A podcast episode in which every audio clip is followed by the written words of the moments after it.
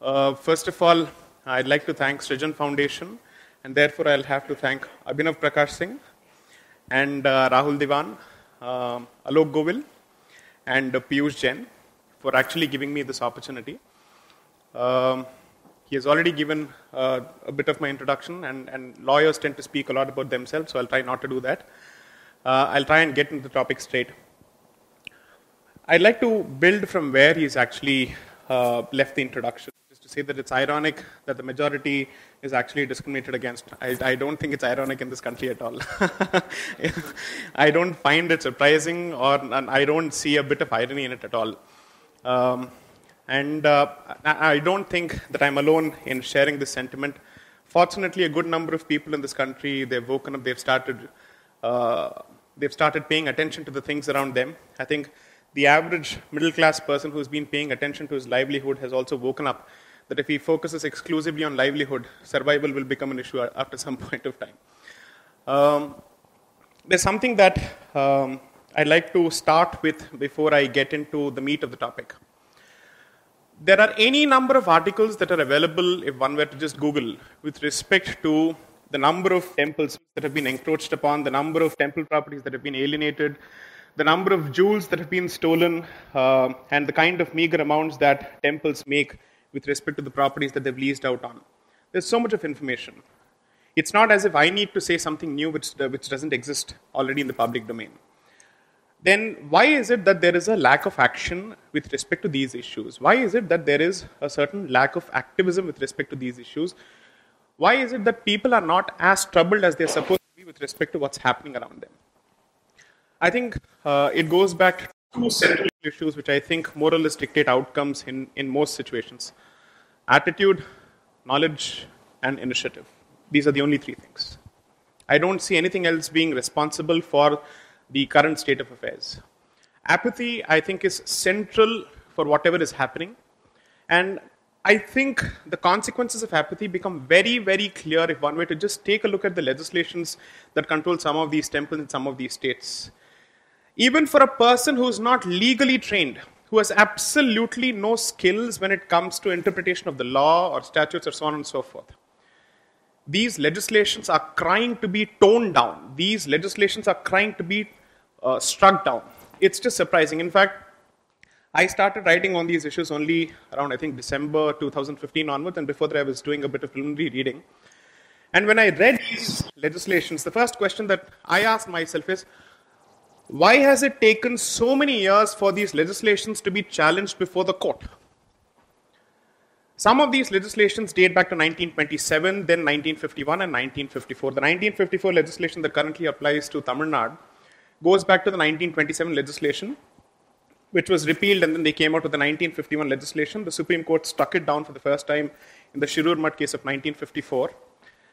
And if somebody were to see the legislation that was struck down in 1954 and compare it with the legislation that came subsequently, they'll ask themselves, what is the difference? No difference at all.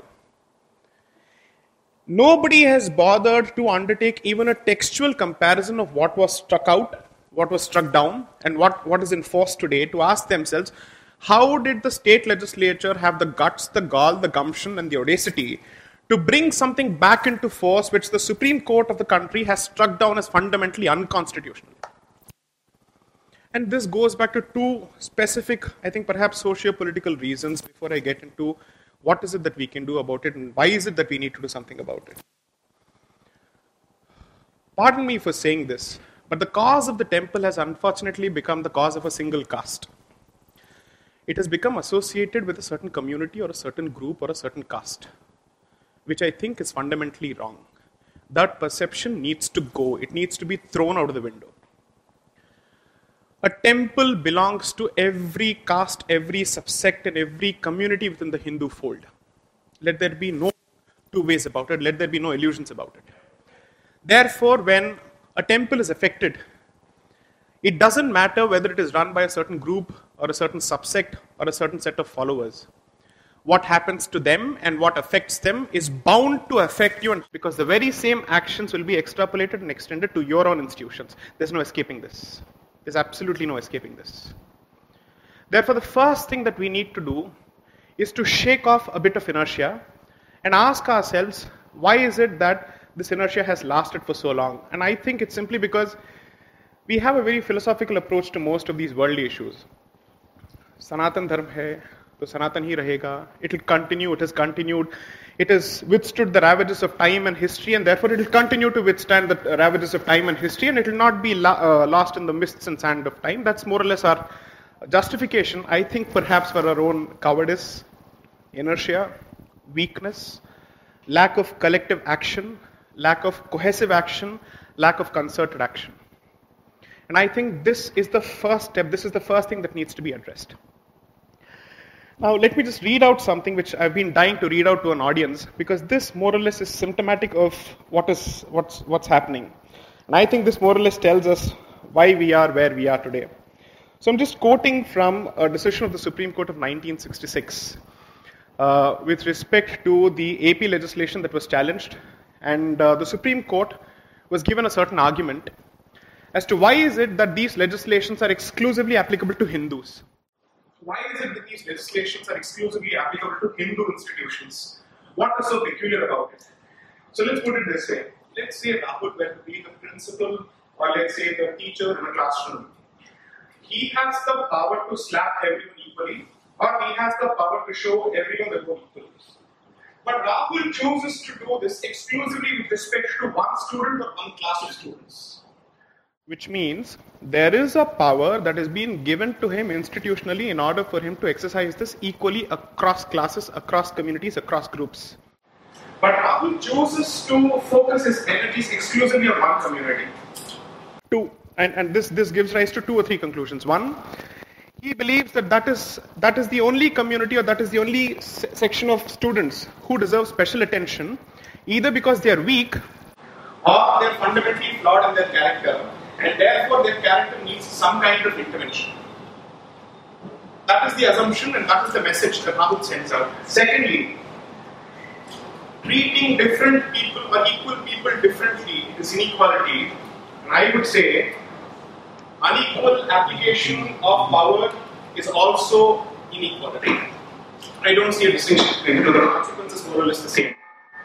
If you choose not to apply the power or enforce your power or exercise your power with respect to X number of communities and you choose to make one community the target of your power or the exercise of your power, I think you're sending out a very wrong message. And I think this for me is the textbook definition of what amounts to discrimination. There's no two ways about it. You don't need to be an expert in law, you don't need to be an expert in constitutional law, you don't need to be an expert in jurisprudence for the simple point to be understood and internalized. Let's see what the Supreme Court has said with respect to this, and this becomes very, very important. Now, I'll just read this out. And this is the classic argument that's been given with respect to a lot of interventions in the Hindu society. Bear with me for just a few minutes while I read this out, because this more or less will tell you what is the attitude of not just the executive or the government arm of the state, but equally of the judiciary with respect to Hindu institutions. Now, it's, it's up to us to see if this sentiment or this, this attitude of 1966 has carried on to 2016. We're about 50 years down the line. But let's just pay attention to this, and this is very, very important. So, this is the argument that is presented on behalf of the petitioners who are challenging the legislation, the Andhra Pradesh legislation, with respect to its constitutionality. It says The main thrust of the arguments of the learned counsel for the petitioners is that Articles 25 and 26 guarantee freedom to manage religious affairs and right to freely profess, practice, and propagate the religion to all citizens alike. Hindus constitute majority population, and Hindu religion is the major religion in the country. Equally, Muslim, Christian, and Parsi citizens are entitled to the same constitutional rights under Articles 25 and 26. Without touching the administration and governance of charitable or religious institutions or endowments founded or maintained by Muslims, Christians, or Parsis, making law regulating the administration of Hindu religious institutions and above endowments offends Articles 14 and 15, which deal with equality. This is the argument that was made. It is also contended that when a denomination, which is a part of the major religion, is protected by Article 26, the major religions themselves as genus are equally entitled to protection under Article 26, which is to say, if Vaishnavites are entitled to protection under a certain provision of the constitution, Hindus as a whole are equally entitled to the same protection because Vaishnavites form part of Hindus. Institutions belonging to them cannot therefore be regulated under the law, offending their right to religious practice. This is the argument that was, in essence, made. Let's see what the Supreme Court says, and this will remind you of certain arguments that have been made with respect to other aspects of the Constitution. The first question is whether it is necessary that the legislature should make law uniformly applicable to all religious or charitable or public institutions and endowments established or maintained by people professing all religions. Now, here comes the secular narrative. In a pluralist society like India, in which people have faith in their respective religions, beliefs, or tenets propounded by different religions or their offshoots, the founding fathers, while making the constitution, were confronted with problems to unify and integrate people of India professing different faiths, born in different castes, so on and so forth. The directive principles of the Constitution themselves visualize diversity and attempted to foster unity, uniformity among, among people of different faiths. A uniform law, though is highly desirable, enactment thereof in one go perhaps may be counterproductive to unity and integrity of the nation. In a democracy governed by rule of law, gradual progressive change and order should be brought about you see, some sentiments are more important than others. Making law or amendment to a law is a slow process, and the legislature attempts to remedy where the need is felt most acute. So, the judiciary feels that remedy is most imperative when it comes to Hindu institutions. You see, that is the logic. That is how we interpret pluralism. That is how we interpret secularism. That's how we enforce constitutional mandates and values in this country. The point that we have to understand is this this question, which was addressed in 1966, continues to be relevant in 2016. And the one question that we are entitled to ask is that are you saying that in the last 50 years, other societies and other communities have not become amenable to application of similar legislations? It's been 50 years. This was in 1966. We are in 2016. Understood that in 1966, after 19 years of independence, you're saying that I think Hindu institutions need most intervention. Are you saying post 50 years of the judgment that the situation still says it's only Hindus who need this? People must read the report of the Justice Challa Kondaiah Commission, which is the parent document which forms the basis of the 1987 Andhra Pradesh legislation which applies to Hindu religious institutions. That document, I'm sorry to say, offends all sense of fairness, all sense of reasonableness, and takes for granted the patience of the majority community and takes for granted the dignity of the majority community because that document categorically says that Hindu institutions and Hindu temples and Hindu religious institutions and endowments are the ones where corruption abounds or there are instances of corruption and since it relates to 80% of the population, if you remedy 80% of the population in a society, the rest of the 20% will fall in place. This is the beautiful logic that is given. I don't see how this is different from the logic that was applied by uh, West Pakistan with respect to East Pakistan. Wipe out 3 million people, the rest of them will listen to you. That's more or less the logic that they gave. Those were the instructions to General Tikka Khan. So the point I'm trying to make is this attitude needs to be questioned. Now, how do you question it? What do you do? And first of all, before why do you do it, how do you do it, let's ask ourselves one question. Why is it? The topic is Hindu institutions from state control. Let me just qualify it a bit. As a lawyer, I need to refine it a bit more because we re- revisit drafts over and over again, so let me do this. We are not asking for the state to do anything that is unconstitutional. Let's be clear. Second, what we are asking for is not something that needs a constitutional amendment as well. It can be done well within the four corners of the Constitution as it exists today. There's no need for a, a, random, revolutionary, abrupt upheaval as far as the Constitution is concerned. Let's be very clear about that. Two, we are saying this either interfere with everyone equally or don't interfere with anyone at all. And should you choose to interfere with us, start with everyone, and after that, you are only entitled to do that which the Constitution permits. Therefore, you need to know what the Constitution permits. But again, before I go to my comfort zone, which is the law, I'll go to something else. We need to understand the reason why Hindu institutions are in dire need of this kind of an intervention. look at the status of our temples, look at the state of affairs of our temples. Look at the state of affairs of all the communities that are dependent on temples. It's not just about the priest. Let's be very clear about that. It goes much beyond that. Is there anyone here who's so there is a, a group of castes uh, called the Ambalavasis. Ambalavasis are basically the Marars, the Chakyars, the Pothuvals, the, uh, the Warriers, and uh, uh, I think you have totally eight castes which fall under this.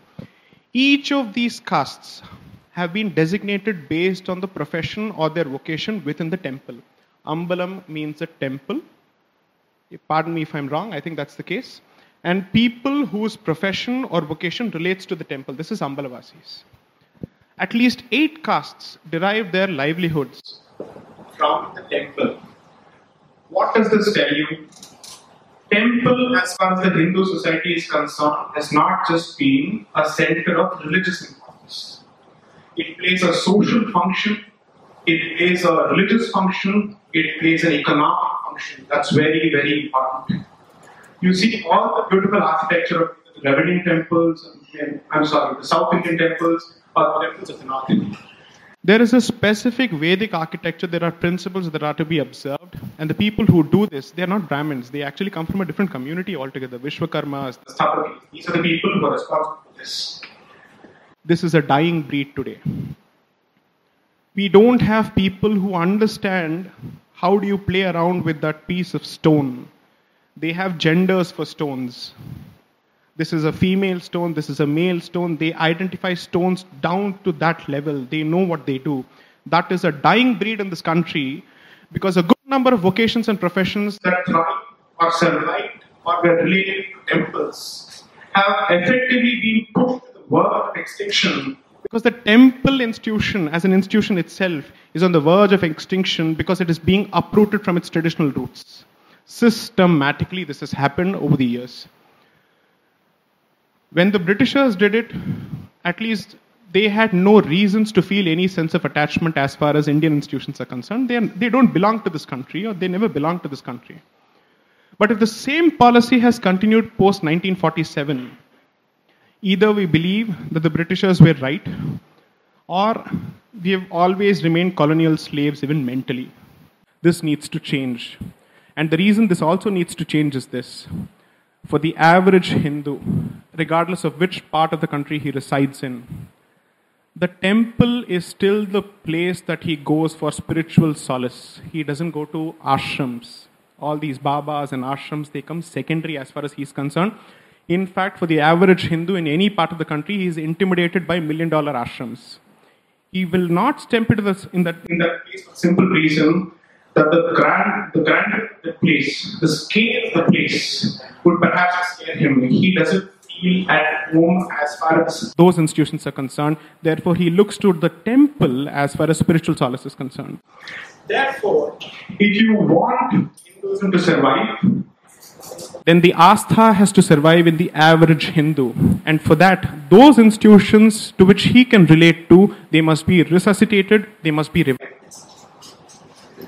we also, in most of our debates, discussions, post dinner katha kalakshepams, as I call it, we, we are wont to say these things. Philanthropy as a concept is fundamentally alien to, you see, Hindu institutions and Hindu society. That's, very, that's a very fashionable statement to make. They make these points. हम सिर्फ कमाना जानते हैं हम दान करना नहीं जानते हैं द वर्ड दान has such a significance as far as Hindu tradition and Hindu literature is concerned. Gyandan or any kind of dan has, has immense importance. We worship heroes who are known for being danveers. That is the tradition of this country. Now, why is it that Hindu institutions are not in a position to, in, uh, to, to involve themselves in charitable activities? If the church next to you, or the mosque next to you, or the Gurudwara next to you is in a position to spend X number of rupees or X number of dollars for whatever they think is important and for the causes they relate to. Why are Hindu institutions unable to do so? Most of us arrive at the simplistic and ignorant conclusion that because देने की नीयत ही नहीं है or that we are not interested in that is wrong. Unfortunately, our hands are tied. This is something that we need to understand. Hindu institutions are under state control, therefore, they do not have the kind of freedom that other institutions have or other communities have in dealing with their own property, in dealing with their own traditions, in spending on their own traditions, in spending on their own community. A padre or a pastor can at least speak with someone who is immediately higher up in the hierarchy and invest in what he calls his congregation, his sheep, his flock, whoever it is. That's what he can do. Can a priest, you ask yourself, have you asked yourself, in any temple that you've been to, can a priest do anything for the devotees or the followers? He can't. The temple administration is entirely in the hands of the state. If we do not recognize the fact that administration of Hindu institutions have been completely eviscerated, emasculated, disemboweled. Devotees or Hindus have no role to play in their own institutions. I think we, we are hurtling towards the extinction of our own traditions and our own way of life. Let us see how this happens. Without getting too much into the legalese, let me try and give you a broad framework as to how these legislations function. Eh, whenever possible, thanks to Google and thanks to open databases these days, anybody can read any judgment relating to any aspect of the law. It's not difficult at all. You don't need a lawyer to do this at all. I just need to give you some details and you'll be able to pull it out yourself. So there is a decision of 1954. Supreme Court, which goes by the name Shirur Mutt. Shirur Mutt decision. This relates to a mutt that was located in Udupi in South Canara. And this institution was put through such excruciating litigation that if I were to be the Mathadipati of that particular institution, at the end of the litigation, I'd have asked myself, I think it is, it is time that we should proclaim that being born as a Hindu is a sin. For the simple reason that the legislation functions on this premise. Let me tell you how it works. So, this is the state the state draws its power from Articles 25 and 26 insofar as religious freedoms are concerned. 25 broadly relates to individual uh, religious freedoms, and 26 relates to religious freedoms of religious denominations, and therefore it speaks of institutions. And there is an interplay between 25 and 26. It's not like they're in two different compartments. There is an interplay between the two. Under 25, there is a beautiful provision twenty-five 25.2a of the Constitution, which specifically says that in so far as secular, economic, political, or such activities concerned, the state shall have the power to make laws. And all of these activities are meant to have some kind of nexus with a religious practice. What is the purpose behind this legislation in the first place? Let's understand this. Which means Ashish is a good friend let's say he chooses to write away his property in the name of a temple and he calls this this is my endowment to this particular temple i've decided to donate this ashish has always wanted that the property be used only for the benefit of that particular temple and only in the interest of that particular temple for the purposes of the temple in relation to the temple with respect to the temple in reference to the temple nothing else. This is what he has always wanted. Should somebody within the temple administration choose to divert that resource and put it for a different use altogether and diverts the very purpose of that endowment, 25.2a is, is, is the provision that can be exercised by the law and say, I want a legislation in place which ensures that temple administrators do not have the power or the wherewithal to divert resources from the actual purpose for which it was endowed to the institution. That is the actual purpose. Meaning, thereby, the money and the resources are meant for investment in the community, they are meant for investment in the institution, they are meant for the furtherance and of the cause of that particular institution and the community. So, any attempt to deviate from that particular path is what 25.2a basically is meant to stop and prevent. Let's see how we have actually interpreted it. And this is where a lawyer's, uh, I'd say, bag of tricks, they come into play. What the judiciary has effectively done is to basically say, so previously I said it, it relates to secular activities connected to religious practice, meaning thereby financing for a religious practice. that nexus must never be broken. That umbilical cord is sacrosanct. The judiciary has said, you know what, let's break this all together and put secular activities in one basket, religious activities in another basket. And create this distinction. Why? To say, you see, I respect your right to religion because I will not touch this basket. That's entirely your prerogative. But insofar as this basket is concerned, it is secular. And therefore, the state has the right and the power under the constitution to interfere with it. Why this distinction is fundamentally flawed? I'll tell you why. Can you perform a puja without having the resources for the puja?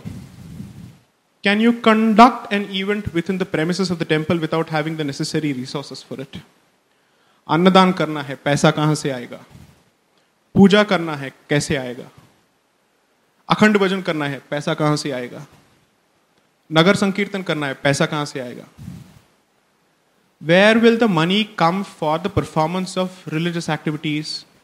From the secular box. but who controls the secular box? The state. Meaning, thereby, if the religious activity were to be the puppet, all the secular strings are in the hands of the master puppeteer, which is the state. So, who is going to dance according to whose tunes? The religious practice and the religious tradition and the customs and the rituals will now dance to the whims and fancies of the state, which is the master, which is the puppeteer, which is the sutradhar in this case.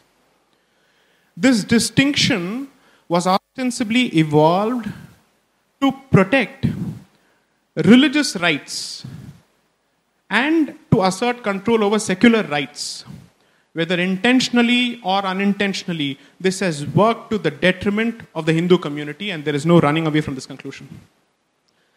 Every activity, however religious it may be, will have a secular angle to it because paisa kahin na kahin hoga. There will be a non religious aspect of that particular activity. And if every non religious aspect is entirely within the domain of state control, you have encircled the religious activity with state control. Consequently, what you're left with is an academic paper right called as a religious right, which can give you nothing. What does this result in? How many people are aware of this famous instance where the Ramakrishna Mission rushed to the state saying, I want to be a minority institution? This is what? This is the reason majority बनने का अगर कोई फायदा नहीं है तो minority बन जाओ और मेजॉरिटी बनने के लिए अगर आपको ये सब झेलना पड़ता है then you have to try and jump in to the other band wagon where the sun is rising human tendency what else do you do why do you think conversions happen this is the basic reason this is the basic psychological reason and we have to understand Today we talk of whenever we say conversions bura hai or conversions may not be wrong, fraudulent conversions are wrong, we have to do something about it. This fashionable elitist wine tasting uh, uh, section of the society will immediately tell you you Hindus have never bothered, you Savarnas have never bothered to invest in the other classes of the society. And today, when they're converting, you have a problem with it. Their church does something for them, their mosque does something for them. Is your temple doing something for them अरे भाई करने दो तो करेंगे हमारे हाथ तो पूरी तरह से बंधे हुए हैं माई fundamental belief is that if anybody is interested in a cohesive Hindu identity, and I don't mean this in a confrontational sense at all, not because we need to face someone else or not because we have to create the other or face the other, simply so that all of us can feel a sense of bonding with each other without caste, gender, religion, language, anything coming between us. It starts only with the reform of the temple. It starts only with the democratization of the temple. I'm not saying that every tradition from the past is necessarily right. Some things we may not agree with. But who gets to ask this question? Who gets to do this introspection? It is us. If every other community has been given 50 to 60 years to gradually progress and evolve, why shouldn't Hindus be given the same rights and the same freedom? This is a community that has put up with the Hindu code, which has put up with all kinds of interventions in its ways of life. Consequently, why don't you put faith in this introspecting community to find its own solutions for its own internal challenges? But this will not happen as long as the nerve center of the Hindu identity is in the hands of the state. I may actually, once, once in a while, actually think that actually we are living in a Hindu state. There is a good reason. अरे अगर state को Hindu issues में इतना लगाव है तो आप Hindu state ही तो हो। हमने नहीं मांगा हिंदू राष्ट्र, आपने नहीं बना दिया ना। We never asked for it it is yourself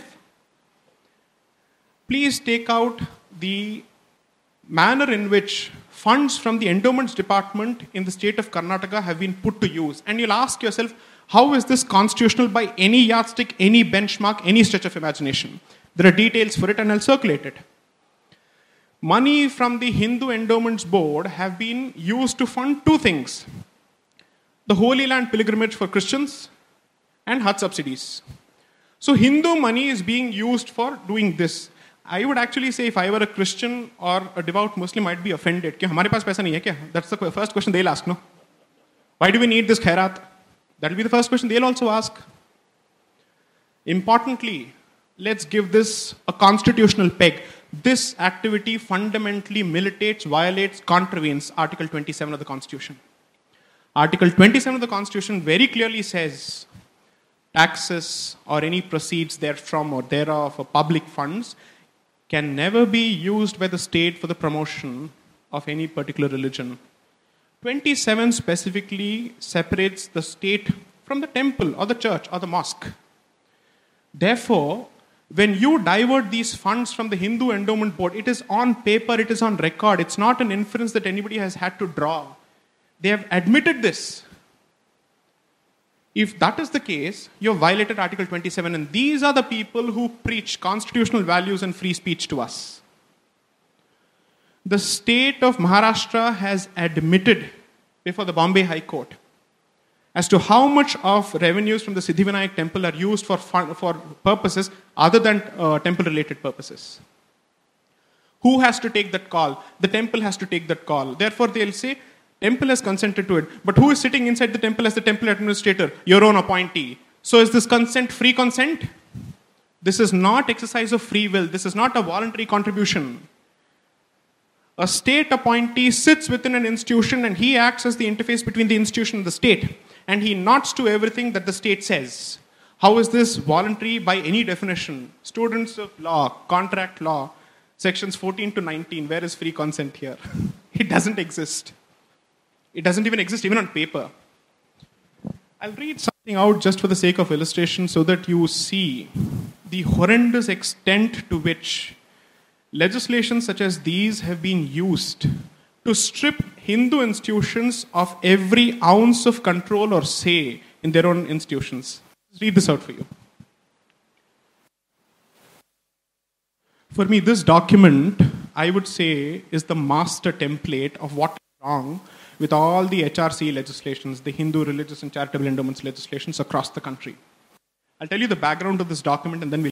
So there is an infamous section in the Tamil Nadu Act, which is section 45, which deals with appointment of executive officers by the state to Hindu institutions, um, who will be in charge of the administration of that particular place. In 1965, the Supreme Court came out with a decision, again in relation to a, a, a Tamil Nadu institution. And that state has a peculiar history when it comes to how it manages temples, how it treats temples specifically saying that under no circumstances will the state encroach upon the administration entirely. Why is this? Because Article 25.2a, from which the state draws its power, specifically refers to only regulation or restriction of secular activities, not entire control, not administration. Iska matlab ye hai that you will give a framework for a specific objective, for a specific purpose, to curb a certain mischief or a mismanagement, and you will let the community choose its own appointees who can implement that framework, but you will not impose yourself into that framework, nor will you let your state appointee entrench himself inside that framework, because that would result in complete takeover of the administration. The Supreme Court in the judgment categorically strikes a distinction between supervision and takeover of administration. In 2015, correct, 2015, the Supreme Court comes out with another decision. Sorry, 6th of December 2014, 6th of December. 2014, the Supreme Court comes out with another decision uh, where Mr. Subramanian Swamy was actually representing the cause of the Sabhanayagar temple, famously known as the Chidambaram temple, where the Supreme Court categorically interprets Section 45 and the general scheme of these legislations to say the state, if it has to respect the rights of religious denominations under Article 26 to manage their own institutions in accordance with law, should not impose itself entirely into that institution. And it says you are limited to regulation and restriction, but not takeover of administration. It has categorically said so. What was this judgment passed in the context of? From 1954 to 2014, until the day of the judgment, executive officers were appointed across the state in the state of Tamil Nadu with respect to every temple, including temple which has, uh, let's say, revenue less than a lakh or 10,000, so on and so forth. They've appointed. They've all been taken over But no reasons or no speaking order has been passed as to why the temple deserved to suffer the presence of an executive officer in the first place. If you appoint an executive officer with respect to a certain temple, आपके मन में इतना तो होना चाहिए कि दाल में कुछ काला है and that must reflect on paper and you must give reasons this is the basic principle of natural justice when a state chooses to interfere with the administration of a private institution, tell us the reason why you think it is your right to walk into this place. Not a single reason was offered no evidence was placed before the Supreme Court as to why so many executive officers were appointed across the state of Tamil Nadu. And importantly, when an executive officer is appointed, he can stay in that place only as long as the mischief exists. Once the mischief is rectified or corrected, he has no business sitting in that place. He has to get out. He has no other option. He has to be necked out of the place. All these orders are indefinite in, in, insofar as the time is concerned. That means, ek bar baith gaye, to baith gaye. There is no way he'll get out of the place. So the Supreme Court says all your appointments under Section 45, if they are in violation of two conditions, meaning you have not identified the mischief nor have you set a time period, they are all violative of the Constitution and Article 26. That's what the Supreme Court says. So the Babus in the State Department of Tamil Nadu, they come out with a new set of rules because under Section 45, they should have actually prescribed rules for appointment of executive officers. Rules ही नहीं थे नवंबर 2015 तक और सबको appoint कर दिया. The appointment should have happened under the rules. Rules did not exist. So they came out with the rules. If the if the Supreme Court tells you you've violated the law and all your past appointments are wrong, it can't be your case कि नए rule में आप ये कहेंगे जो कुछ भी मैंने पिछला किया था सब लीगल है That is not the Gangotri where you get to wash all your sins. That's what they did in this document. They are basically saying आप मान लीजिए कि जितने भी अपॉइंटमेंट्स होते, सारे के सारे लीगल थे। चलो मान लिया।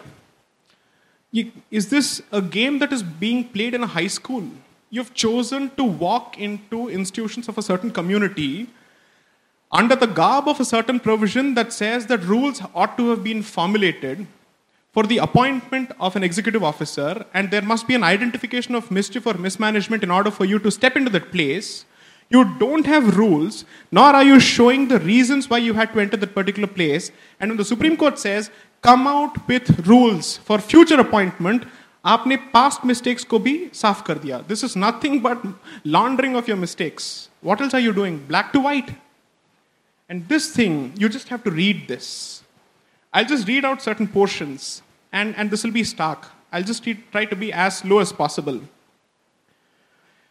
Where the commissioner, either suo motu or upon, uh, or upon the report received from the joint commissioner or deputy commissioner, so on and so forth, having jurisdiction, considers it necessary. Now it starts. Now, actually, the game begins that in the interest of and ensuring better, proper, and efficient administration and management of any religious institution, he'll appoint an executive officer. Itna lamba, chauda, broad clause. It's an omnibus clause. You can do whatever you want in the name of this. Second, that he has reason to believe that there is persistent default in administering affairs of any religious institution. Fine, I'm fine with this. Now,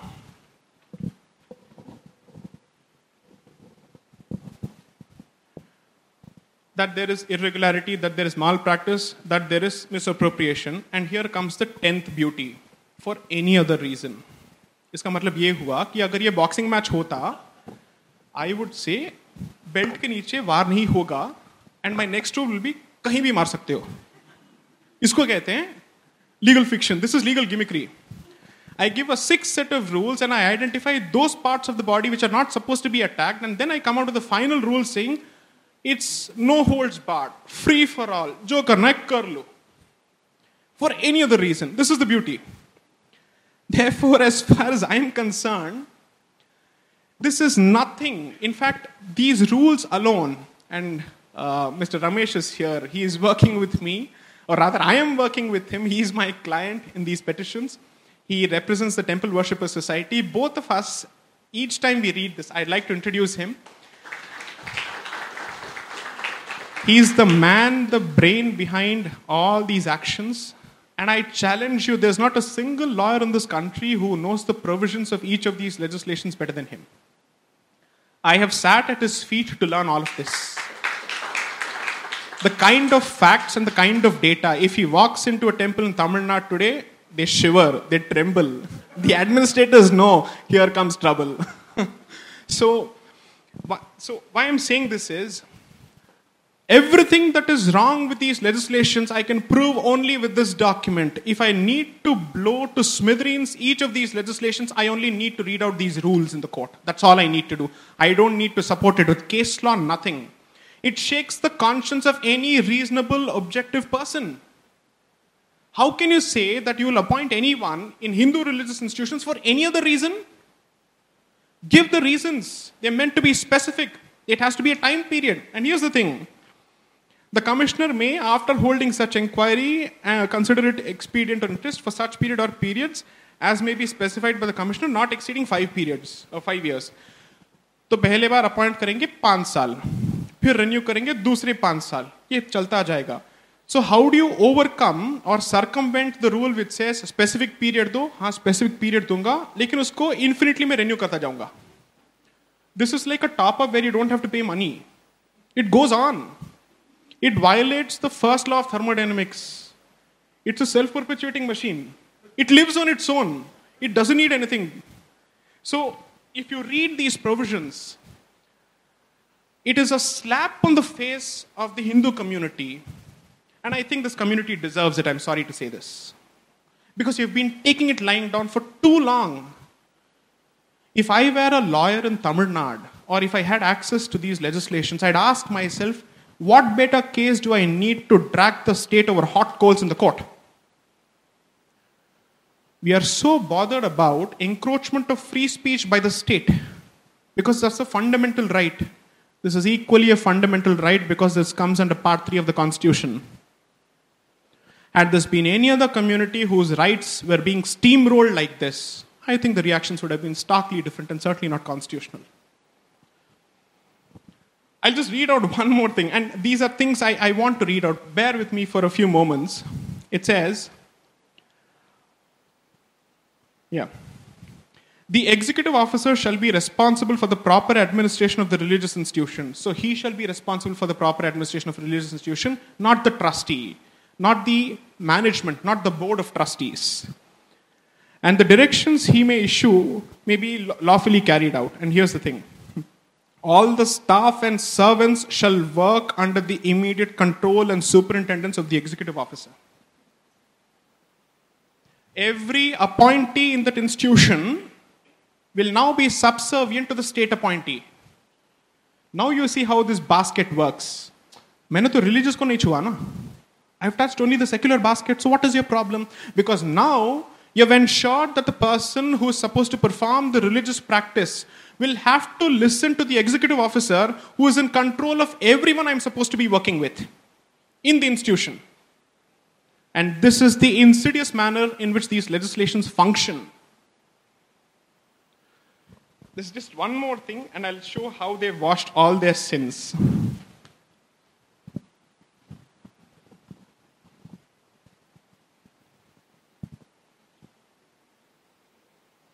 Nothing contained in these rules shall adversely affect the powers of the executive officer who has been holding the post immediately before the date of these rules.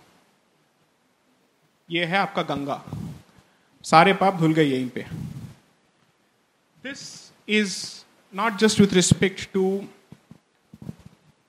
Tamil Nadu legislation there are provision of the Andhra Pradesh legislation which have given the executive officer the power to ensure कि regularly भजन कीर्तन हो मंदिर के अंदर ही has the power to decide he will ensure that there is bhajan kirtan on a regular basis आपको इसका ठेकेदार कब किसने बना दिया भाई? on one hand, we are saying I have the right to be an atheist, on the other hand, it is given the right through its executive officer to force us to sit and do bhajan kirtan. इसके हाथ में मंजीरा उसके हाथ में ढोलक This is effectively how it functions. Am I wrong, sir? There is a provision such as this. We were aghast when we read this out, and in a, in a meeting we were reading this. I didn't know whether to laugh or to cry. Really. If I, if I had a Janusian face, half of my face would be laughing and half of it would be crying. The point is, these instances abound in several such legislations. You must have read the news reports of the Maharashtra government asking Siddhivinayak temple and Shirdi temple to part with 50% of their money for construction of hospitals. Noble intentions are infested in this path to hell. It is not wrong to use the money for construction of a hospital. Will you give credit for this? That will never be forthcoming. Hindu institutions and Hindu godmen, so to speak, are meant to be cesspools of corruption, the stereotype that we will perpetuate. They are the cesspools of sleaze, they are the cesspools of pilfering of public money, and they're the cesspools of superstition while this stereotype will be constantly perpetuated, you will never give credit for the fact that Hindus have been silent and tolerant when each of their institutions have been consistently taken over by the state. Please understand, this is only with respect to secular activities. Religious is, religion is being interfered with. Tomorrow, I don't think I can even celebrate Rakhi. Next year, I don't know. Pata Uskili, uske red bindi gang will come shouting, this is against this, this is against that. You don't know. Tomorrow, a woman walking behind a man as part of Saptapadi will be against feminism. अब उल्टा करेंगे clockwise होता था अब anti clockwise भी करेंगे सब कुछ उल्टा करेंगे systematically while there is an assault on secular aspects of our institutions, there is equally an assault on religious aspects. यहाँ पे इंटरफियरेंस का ये है that secular is different from religious therefore I uh, sit, sit on this. I will preside over this. Now, what is your justification for sitting on religious issues? Free speech, equality, discrimination, superstition. You've created every kind of facade necessary to interfere with the Hindu way of life, period. How do you address this? My humble request is, and, and I don't want anybody to judge me for saying this, or even if you judge, that's your right. Point is, do not faith in any political entity. Because any political entity will do whatever is expedient and necessary for its own survival. Put faith in your own collective initiatives. Put faith in your ability to come together as a group to represent your community's interests you're not fighting with any other community, you're only asking the state to back off. You're only asking the state to stay within its constitutional limits. You're asking the state to observe the rules of the constitution. You're asking the state to uphold the rule of law. I don't see how this is unreasonable. I don't see how this is communal. I don't see how this is fundamentalist. I don't see how this makes us a Hindu Taliban. We are asking for the upholding of the Constitution of the Democratic Republic of India. And we are asking the state कि तुम अपने दायरे में रहो. Do not enter and violate our spaces. The one thing that I think we as a community perhaps must learn, and perhaps learn from others, let's say uh, all these so-called free speech groups, is that they have realized the value of sustained advocacy and pressure. You don't need to get down to the streets. You don't need to incite anyone into committing any offense. You don't need to do anything that is violent or unconstitutional. Put faith in the Constitution and exercise your rights under the Constitution and explore all the means available under the Constitution to their fullest possible extent. How is this wrong? How is this wrong? It may be politically incorrect for a lot of people, but is this wrong? That is the question. If it's not wrong, I think we should do this. I think, as part of an initiative, the one thing that we're hoping to do is to come out with a crowdsourced database with respect to all these activities. And we are hoping to translate this into a nationwide campaign to go after every government, I say so in public, which thinks it's okay to walk into the rights of Hindu institutions. You don't get a God given right, a march-in right as far as Hindu institutions are concerned, just because we happen to be unfortunate Hindus. This cannot happen. Today you have access to information like no other generation, at least in the past. Future में हो सकता है लेकिन past में तो नहीं था. You have enough people with the resources to invest in this, and it doesn't take too much actually. This is not commercial litigation. Although for them it's commercial litigation, for us it's not commercial litigation. All it takes is sustained action. All it takes is for a bunch of people to do this. And we hope to do this in the future. One of the questions that I keep getting asked whenever we speak on this issue or write on this issue is ये सब तो ठीक है, but if you remove and uproot this, this mechanism which exists today, what is your alternative? What do you do? A known devil is better than an unknown angel. Nonsense. And I'll give you a straight answer why. The continued existence of an illegality is no reason for it to continue just because you don't have a legal alternative. You can't say that women can continue to be ill treated merely because there is no law which addresses a certain form of ill treatment. Will you accept that as an answer in that case? If you cannot accept an answer in that case, how can you accept this as an answer in this case? For me, I'm not a religious person, I'm a cultural person. I certainly believe that there are certain aspects of culture that have flown from religion. I'm cognizant of that fact. Therefore, that religion has to be kept alive if those cultural offshoots must continue to live. Ask any intellectual property uh, lawyer. One of the aspects of intellectual property is traditional knowledge, traditional medicine, traditional uh, farming, or whatever you call it. How will you have anything traditional if you wipe out tradition? I don't understand. Nothing that comes from a traditional way of life can be divorced from that way of life and you can't protect it in silos. ऐसा नहीं है कि उस उस पेड़ में से active ingredient को सेपरेट किया और उसको अलग कर देंगे नॉट पॉसिबल ये पेड़ का एक अंश है तो पेड़ को रहना पड़ेगा how can this happen you want to talk about tribal rights you want to talk about adivasi rights you want to talk about rights of communities which are artisans and weavers these are all people that have survived and who have flourished, who have thrived, and who have lived because of traditional ways of life. Weavers have gone out of fashion because they used to be dependent on the temple at some point.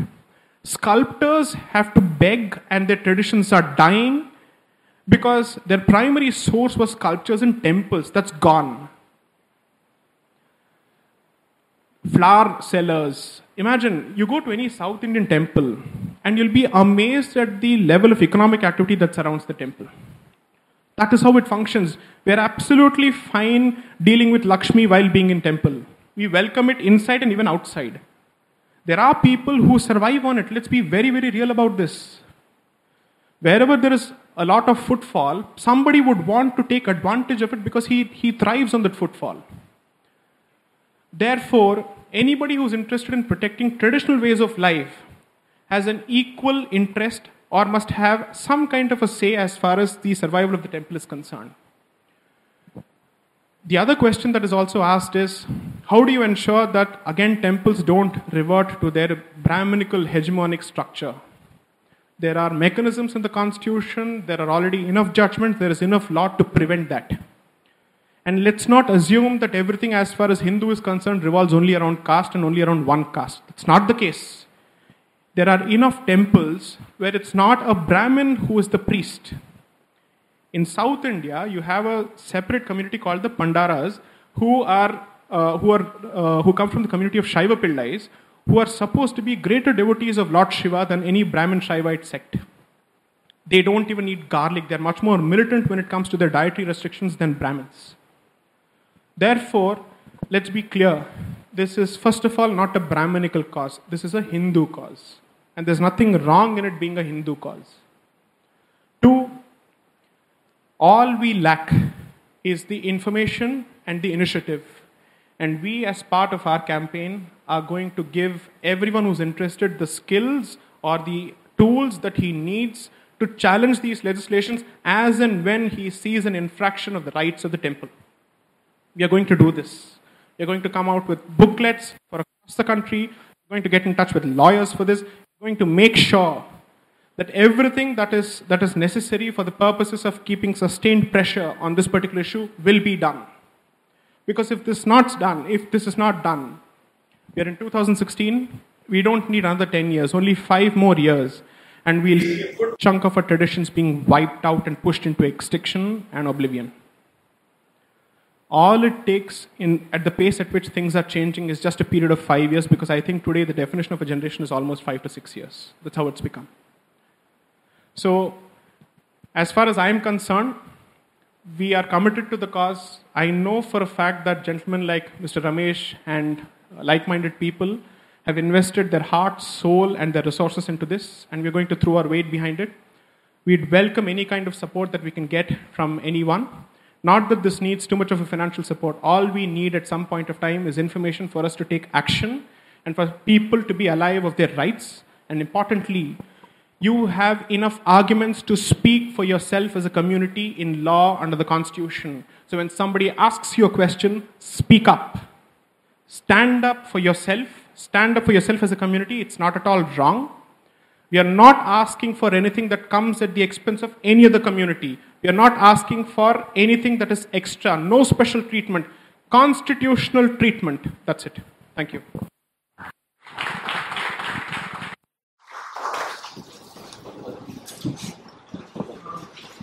Questions? Have you looked at why basically right from 1950s or we have been governed by our own people, by a Hindu majority state? How is it that the Hindu majority state has gone on being its own foundation? Because it's only a Hindu majority state in numbers, not in identity. That's one. Two, uh, you just have to read the Shirur decision and you'll realize the person who created the trouble for the Mathadipati of such an esteemed institution was a Hindu, not a non Hindu. Someone who's part of the. We are not talking about a legislature. Legislature is supposed to have. I mean, why we trust a legislature that it is a collective interest. that errors will be crossed out Right. because they will balance each other out. Right. Why is it that this has not happened? Why is it that if there is so much of injustice Right. and the Supreme Court also is adding to it, Right. then why is this happening? Can I give you an honest, politically incorrect answer? No, no, give me a correct, Correct answer. Don't Super. give me an incorrect No, no, answer. politically incorrect, but correct answer. The answer is fractious, infighting nature. I'll answer the question. Temples are divided along caste lines. There is a problem. In the south, the Aryan versus Dravidian politics is effectively responsible and single handedly responsible for what temples there. Secondly, as far as we are concerned, I don't think we see ourselves as Hindus first. I can't think of any reason as to why from 1954 to 2016 this issue has not been constantly agitated except for the fact that nobody thinks of this cause as his cause. I don't think this is a coincidence. Whatever has happened insofar as this legislation is concerned is reflective and symptomatic of us as a community. I'm sorry if you don't agree with the answer, but I think there is a serious caste issue as far as this particular issue is concerned. Please. We passed Yes. civil legislation about the Hindu code. Right. But we didn't do anything about the other communities. At that time, the, only the Hindu legislature, and though even though there were divisions Correct. at that time, we passed the Hindu code bill. We interfered in the personal law of the Hindus. Correct. At that time, we didn't do it. Why was the same this thing not raised at that time? That is the worldview of the Nehruvian socialist. What can I say? That is the worldview of the Nehruvian institution, which sees that which sees evils only in Hindu institutions, which sees scope for reform only in our society and no other society. Nehru had a majority. He may have had a majority. That doesn't mean that he necessarily identified himself with Hindu ethos. No, no, That what is the question. Yeah, majority of the legislature, even opposition by Rajendra Prasad and all those people, didn't stop the Hindu code bill. Because there was a majority. Okay, I have a lot of hands going on here. Okay, I I just want to answer. Rahul, could you please moderate this? Yes. Hindu code bill was introduced. Nehru said same argument. What has been said about these uh, Hindu endowment case that the other society, I mean, other communities are not ready as of now. Since uh, uh, once they will be ready gradually, then only these laws can be implemented to, I mean, change, change law. Has anybody watched Vajpayee's famous speech with respect to uniform civil code in the Lok Sabha? You must watch. Because he's clearly said, आप कब तक इन इन communities को कहते रहेंगे कि आप तैयार नहीं हो? आप कब तक why don't you tell them that start a dialogue within yourself and get ready because other countries of your faith have chosen to move forward they chosen to be progressive about this why can't you do this the problem is you choose to pamper certain communities or certain ideologies or certain ways of life for our own electoral reasons. This is the reality of Indian politics and Indian society. Uh, yeah, and just uh, one point addition in that question. I think for the first time in 1955, Nehru admitted that he was a Hindu. Out of crass selfishness, he admitted that he was a Hindu and he had a right to do it. So that was the thing he admitted in Parliament first time. Okay. But anyway, my question is Article 25.2 of the Constitution of India explicitly says that the state shall throw open, you know, uh, institutions of Hindu Correct. character. Correct. And uh, this question stems from the fact that in that it's just the, the asterisk mark that says that it will include Sikh, Jain, and Buddhist. Correct. And there is a separate provision for them under minorities. Correct. I mean, uh, doesn't this is doesn't this sound a hypocrisy? Even I mean, in the we have Tamil been divided on lines of, and our own people are minorities somewhere, and our own people enjoy the majority. Correct. How come this? I mean, You will see this happening even insofar as the Hindu legislation is concerned, and I, uh, the Tamil Nadu legislation is concerned, where the treatment of Jains, the Yeah. treatment of Buddhists, and the treatment of Sikhs is not exactly at par as far as Hindus are concerned. This is the case. I agree with you.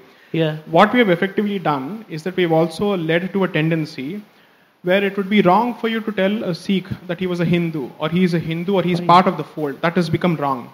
You can't tell this to a Jain thanks to this. But there have been decisions which are a consequence of this feeling where they've held that Jainism is a separate religion altogether and is not a part of the Hindu fold also. But the we're digressing. why doesn't the state throw open certain institutions? Why does it, it only grabs institutions? See, as far as Constitution the, says it should throw open. Understood, It should not be a grabber like Understood. Tirupati temple. See, as far as the question of will is concerned, will is a question of mansha. It's a question of intention. There has never been an intention to actually bring together the Hindu community. Caste has to be kept alive at the expense of the Hindu identity, and it has worked for the benefit of a lot of people, particularly after the Mandal Commission report. This has been happening for years together. This why has only this answer. There's no other answer that I think I can actually give. Utilizing this provision, we can do so many things. I agree. The Constitution says I agree with you. throw open Hindu temple. I agree. So we can do something. Yes. I think, sir, Simple question. please. Your commitment to republic and your the action to release temples are they at cross purpose? No, sir. How am I putting temples at the expense of the republic. No, no. Your, your commitment to republic, you know, it is basically taking a minimum 30% and imposing your will on everyone else. As long as it happens, Right. caste politics will happen because you are taking money from everybody equally. Right. Then you identify the group that I can bribe effectively and sustain. So I think I am not saying that we should not, but at the same time, this, this whole temple cannot be done with a single fight.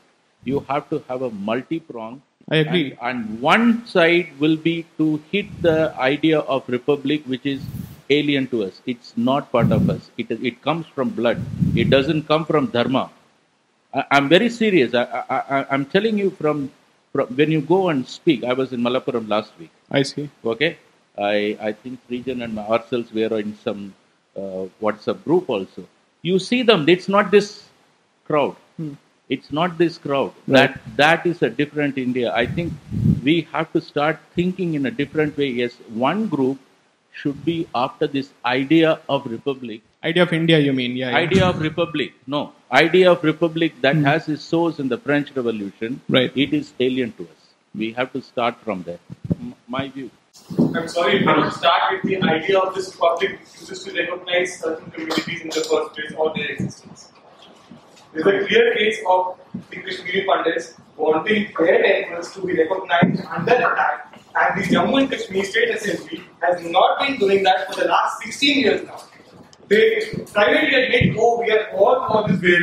we should be doing this, Right. but if, but that same bloody republic, I'm sorry to say, does not recognize their right, does not recognize their existence by denying the existence of their very institutions of worship. How is that republic being fair to them?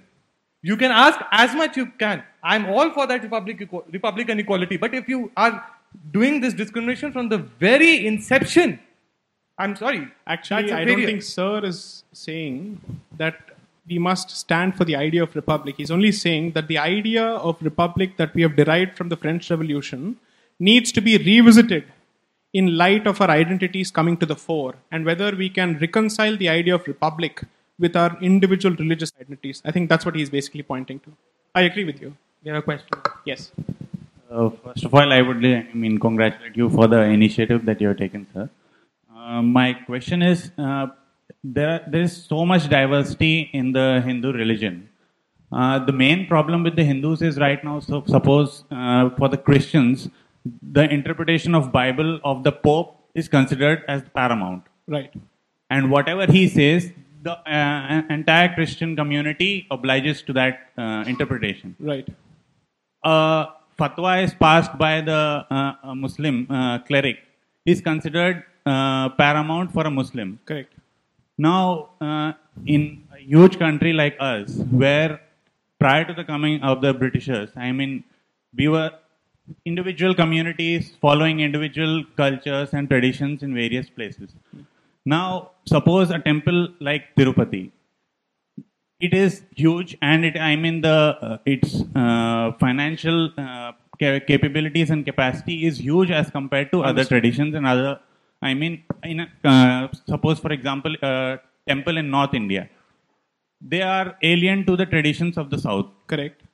a temple in west india is alien I to get your point. I get your point. now, in these situations, if my, I, I mean, I'm all for the uh, uh, cause of uh, freedom of the Hindu temples from the government control, but only thing I, how can a Hindu community address this different interpretations and wouldn't it cause, Understood. would it magnify the fractures? Understood, understood. And I'll answer that question. And here's the thing one, we must not succumb to this, this, this, this lure of standardization.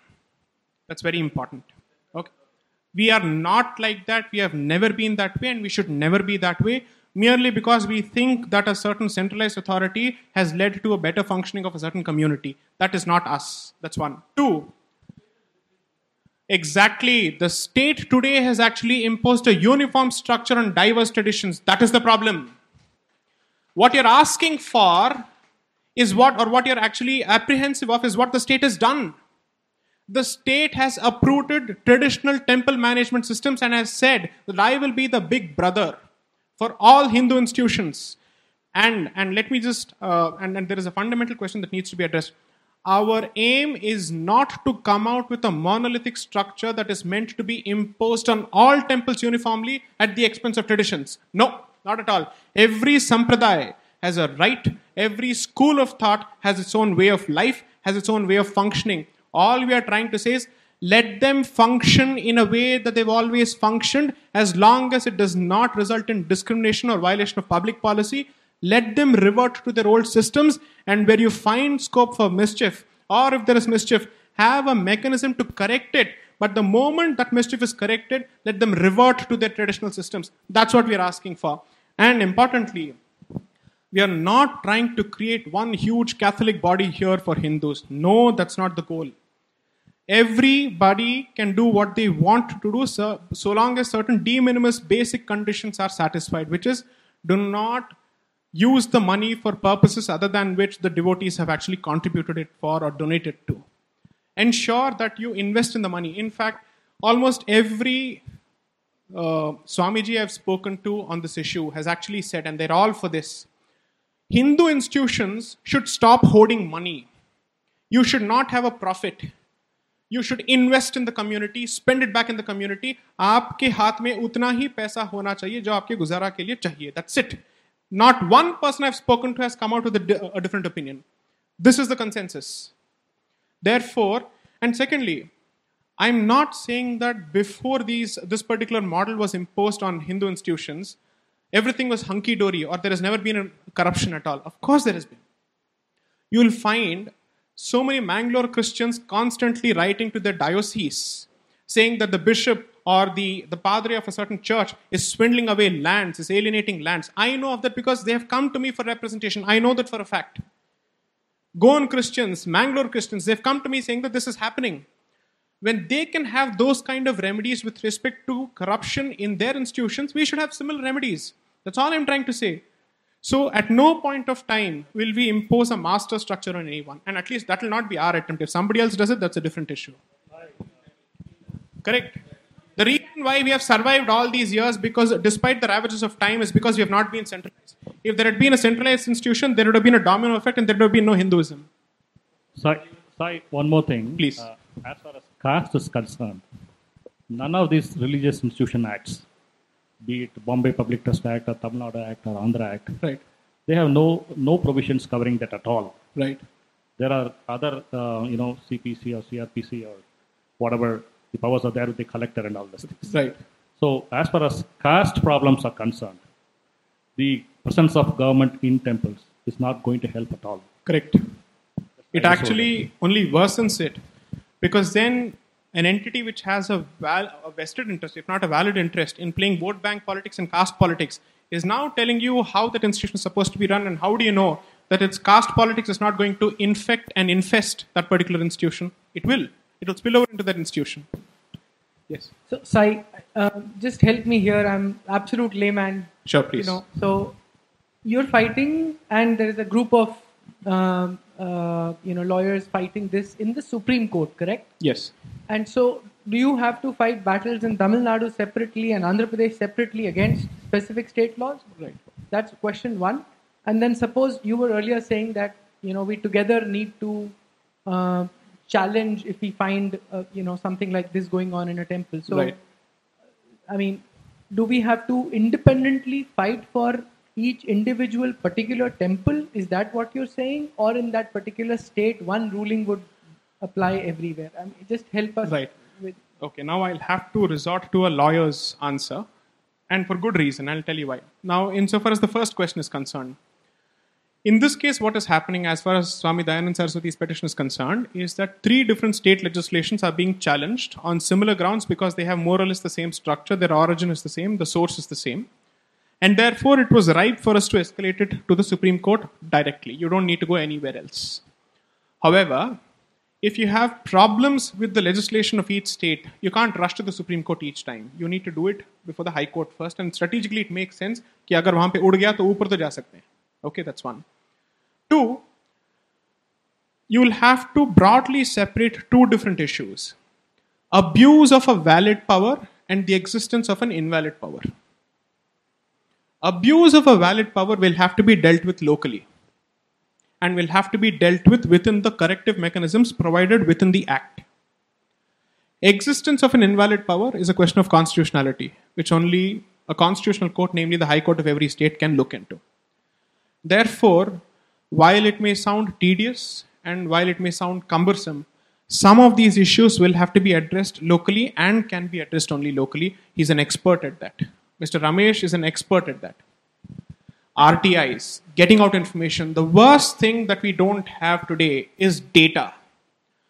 Use every mechanism available to you legally to push for data, and that will automatically open the Pandora's box for further legal action. What sort of data? One, data with respect to the original holdings of a certain temple. How many properties does it hold? Second, what have you done with those properties, and is there transparency in the manner in which those properties have been dealt with? There are statutory obligations on executive officers and state machinery to maintain records with respect to expenses on a monthly basis. Correct me if I'm wrong, sir. Temple, is it? Yes, yes. Um, some of the information which we have got under RTI, it's very difficult to get from Tamil Nadu government information that And we still haven't got.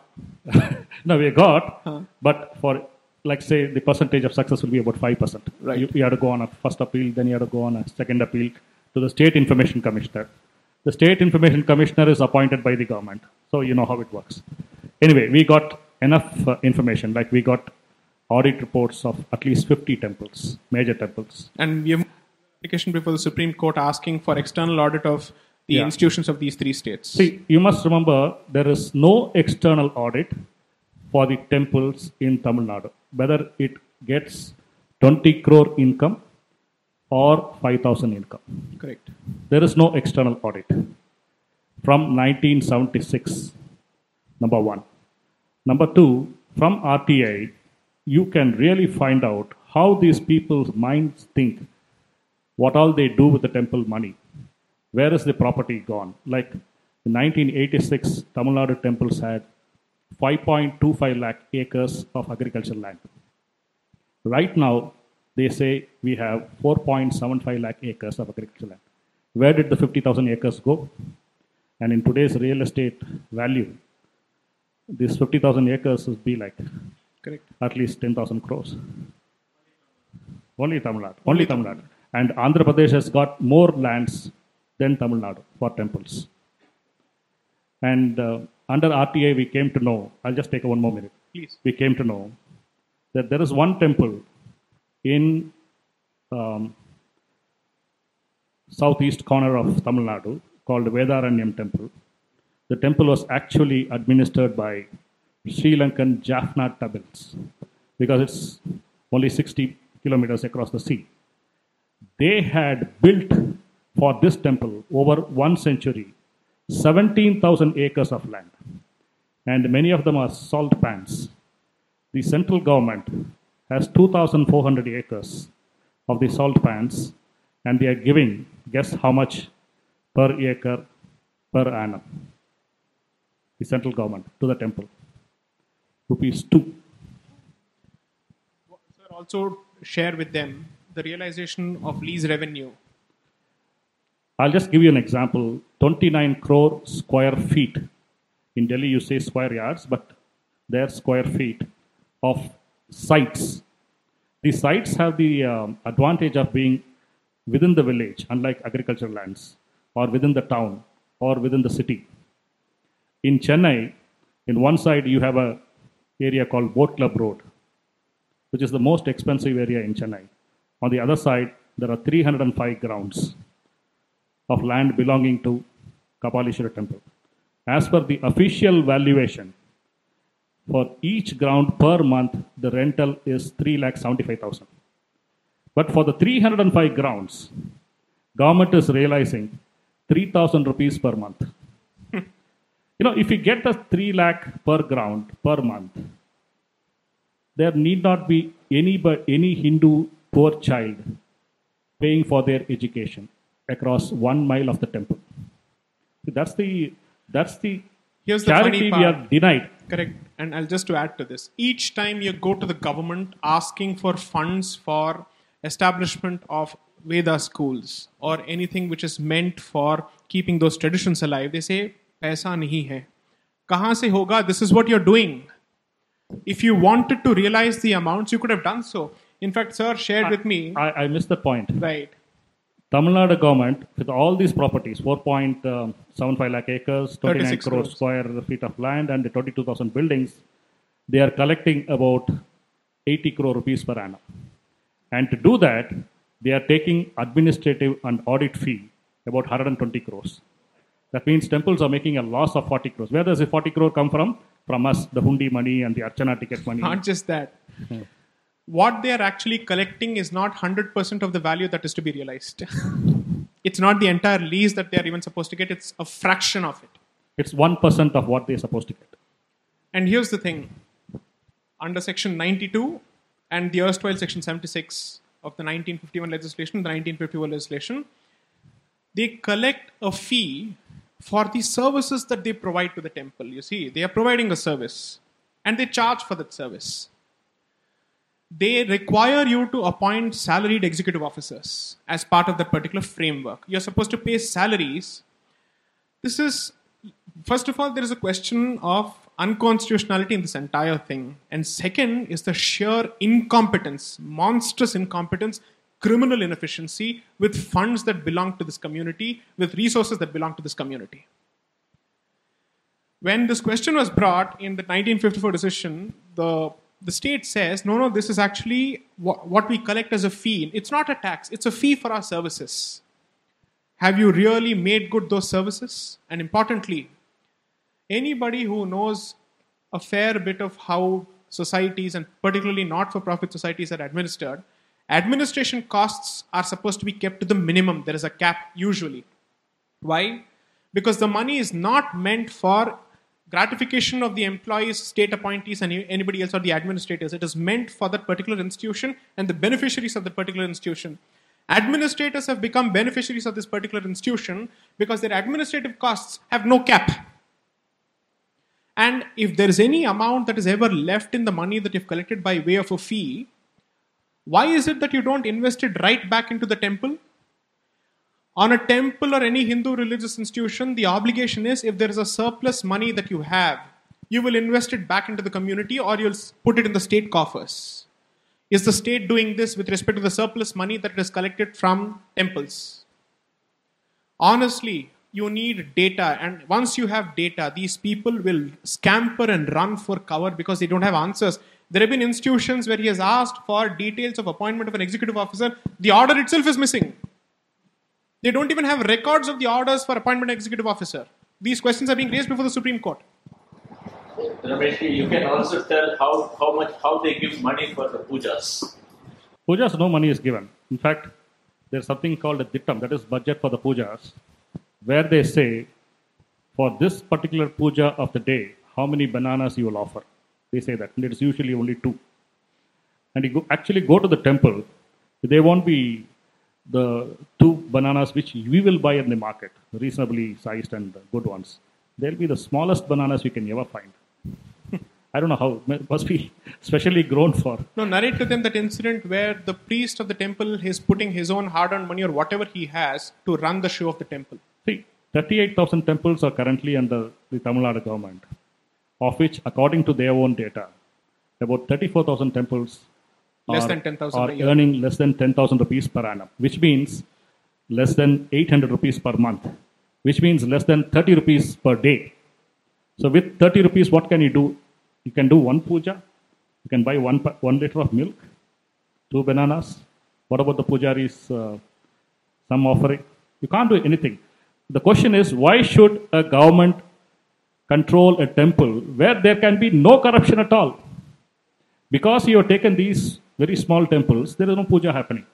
And here's one point these people who are fans of redistribution of wealth, ideally, the rich temples must be in a position to take care of the poor temples. If you have excess money and if there's a temple which doesn't have the resources to maintain itself, that money should go there because ultimately it's part of the community. At least they can take that call whether they want to do it or not. Today they can't do this. The consequence being institutions that don't have any kind of popularity or temples that don't have the kind of footfalls, they're suffering, they're languishing in utter disregard. They have absolutely nobody to look after them. The renovation of temples is another story altogether. How they go about renovating temples. Pura huliya badal dete.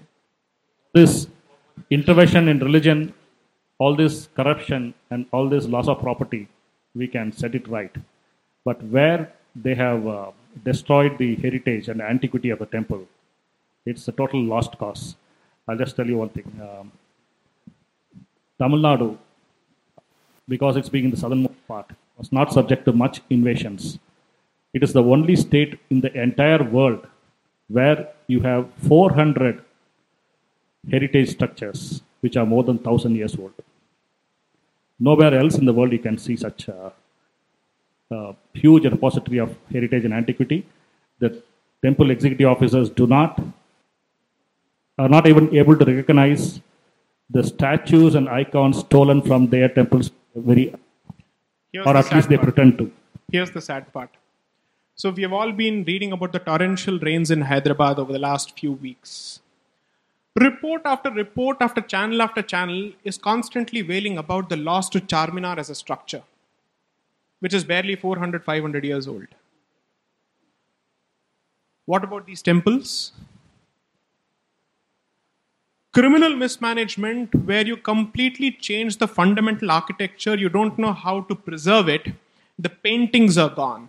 Those images, foreigners, whenever we go to any foreign land, we are in awe of their culture, we are in awe of their architecture, because that is, that is more or less the memory of their past that continues till date. Most of these nations cannot boast of anything beyond 600 or 800 years. We can boast of anything close to 2,500 years in terms of heritage, at least recorded history in terms of temples. Some of these temples go back to that, and we don't know the value of this. We make it a point to go to each and every temple and see Pinky loves Deepu, kahin pe likha hoga, or Sonu loves Monu, kahin pe likha hoga. All of this is written. We make fun of all of this. If the temple wants to do something about this, does it have the resources today? And the one which has the resources, which is the state, does it have the will or the intention to do this? I think I'll stop it at this. Yes. yes. Uh, so I believe there are rich uh, temple institutions in India as well, powerful ones.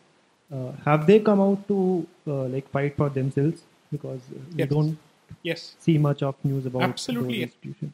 And the decision, the, uh, the Andhra Pradesh decision that I was talking about of 1966 was with respect to, sorry, subsequently there is a Tirumali, uh, Tirumala Tirupati Devasthanam decision. The, uh, that is the Tirupati decision itself, where they had challenged the 1987 legislation subsequent to the Justice Challa Kondaiah uh, Commission report. That's the problem. And, and this is, and I, I thank you, thank you for asking this question. I think this is a brilliant point, and there's a good reason for this. Every sampradaya or every mutt is alone in its own fight. Okay? The 1954 decision, which effectively rendered the Tamil Nadu uh, legislation unconstitutional, was fought by the Shirur Mutt alone all the way up. When the problems that are faced as a consequence of the decision apply equally to every institution. You're always found alone in your fight, and that is the problem. You can maintain diversity in tradition, but at least for the cause you need to come together because what affects the other person will affect you tomorrow. Therefore, as far as these issues are concerned, if you believe that a certain mutt, let's understand one thing. Some communities or some sects are small in number. Therefore, their cause sometimes may not even be taken seriously. They may not have the kind of voice that some other community has. Therefore, you need to throw your weight behind these sects as a community. Let them maintain their individuality, originality, and diversity in terms of traditions. But when they're found in trouble, jump to their help. We should at least start doing this now. Trouble is you don't even get to know.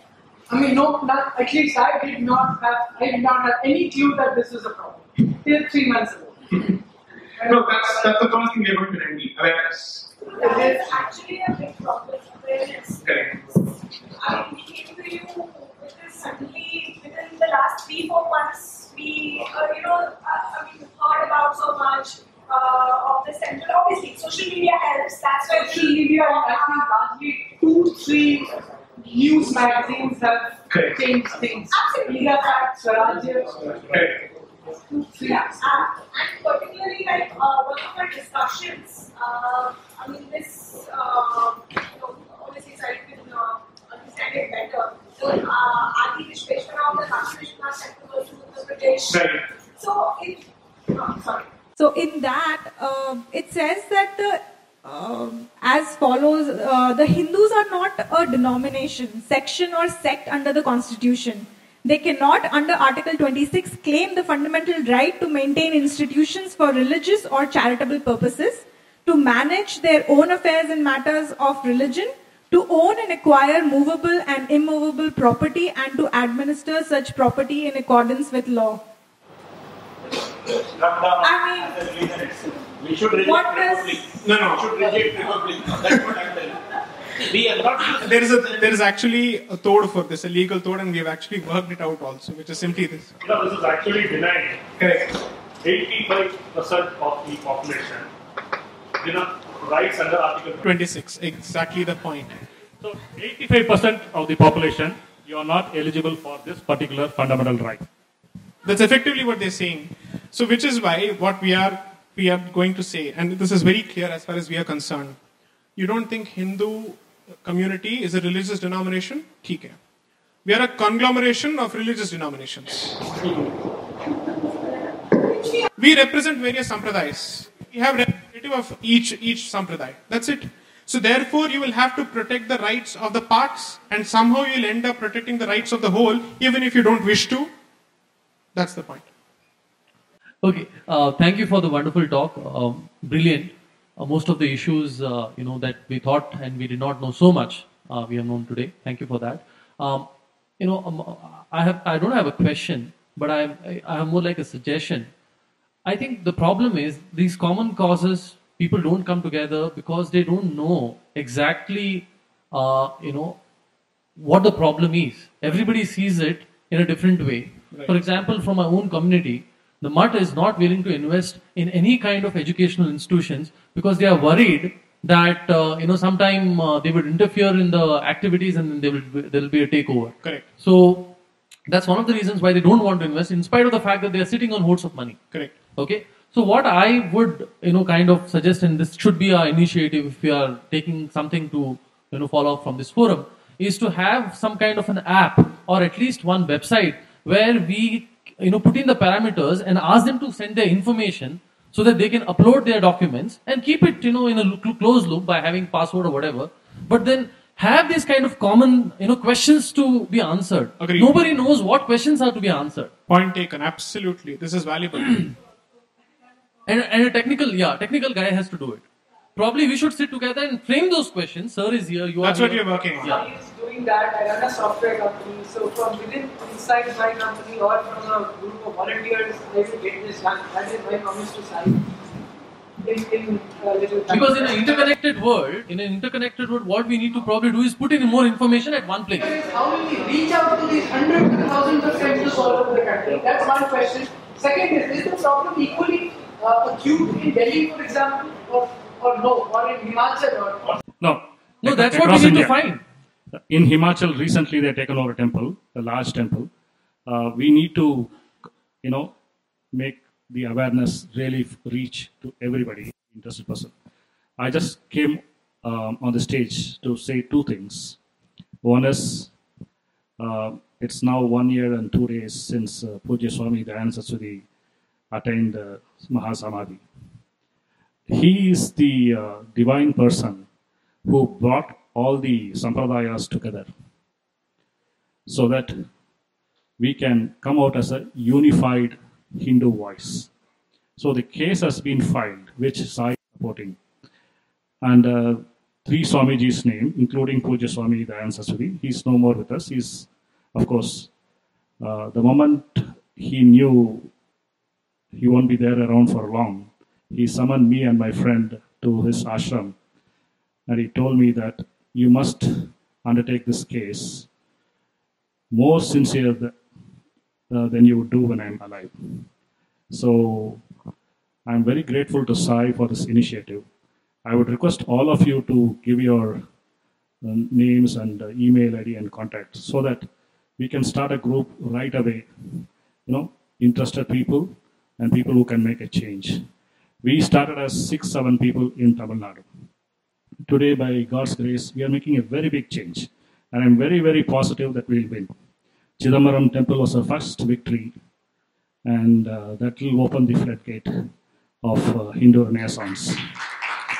I am extremely grateful to Sai. We were looking for a young, vibrant lawyer in Delhi who would help us in research and uh, adding value. We have uh, two senior advocates who been who came pro bono for the Chidambaram temple and who are still supporting us.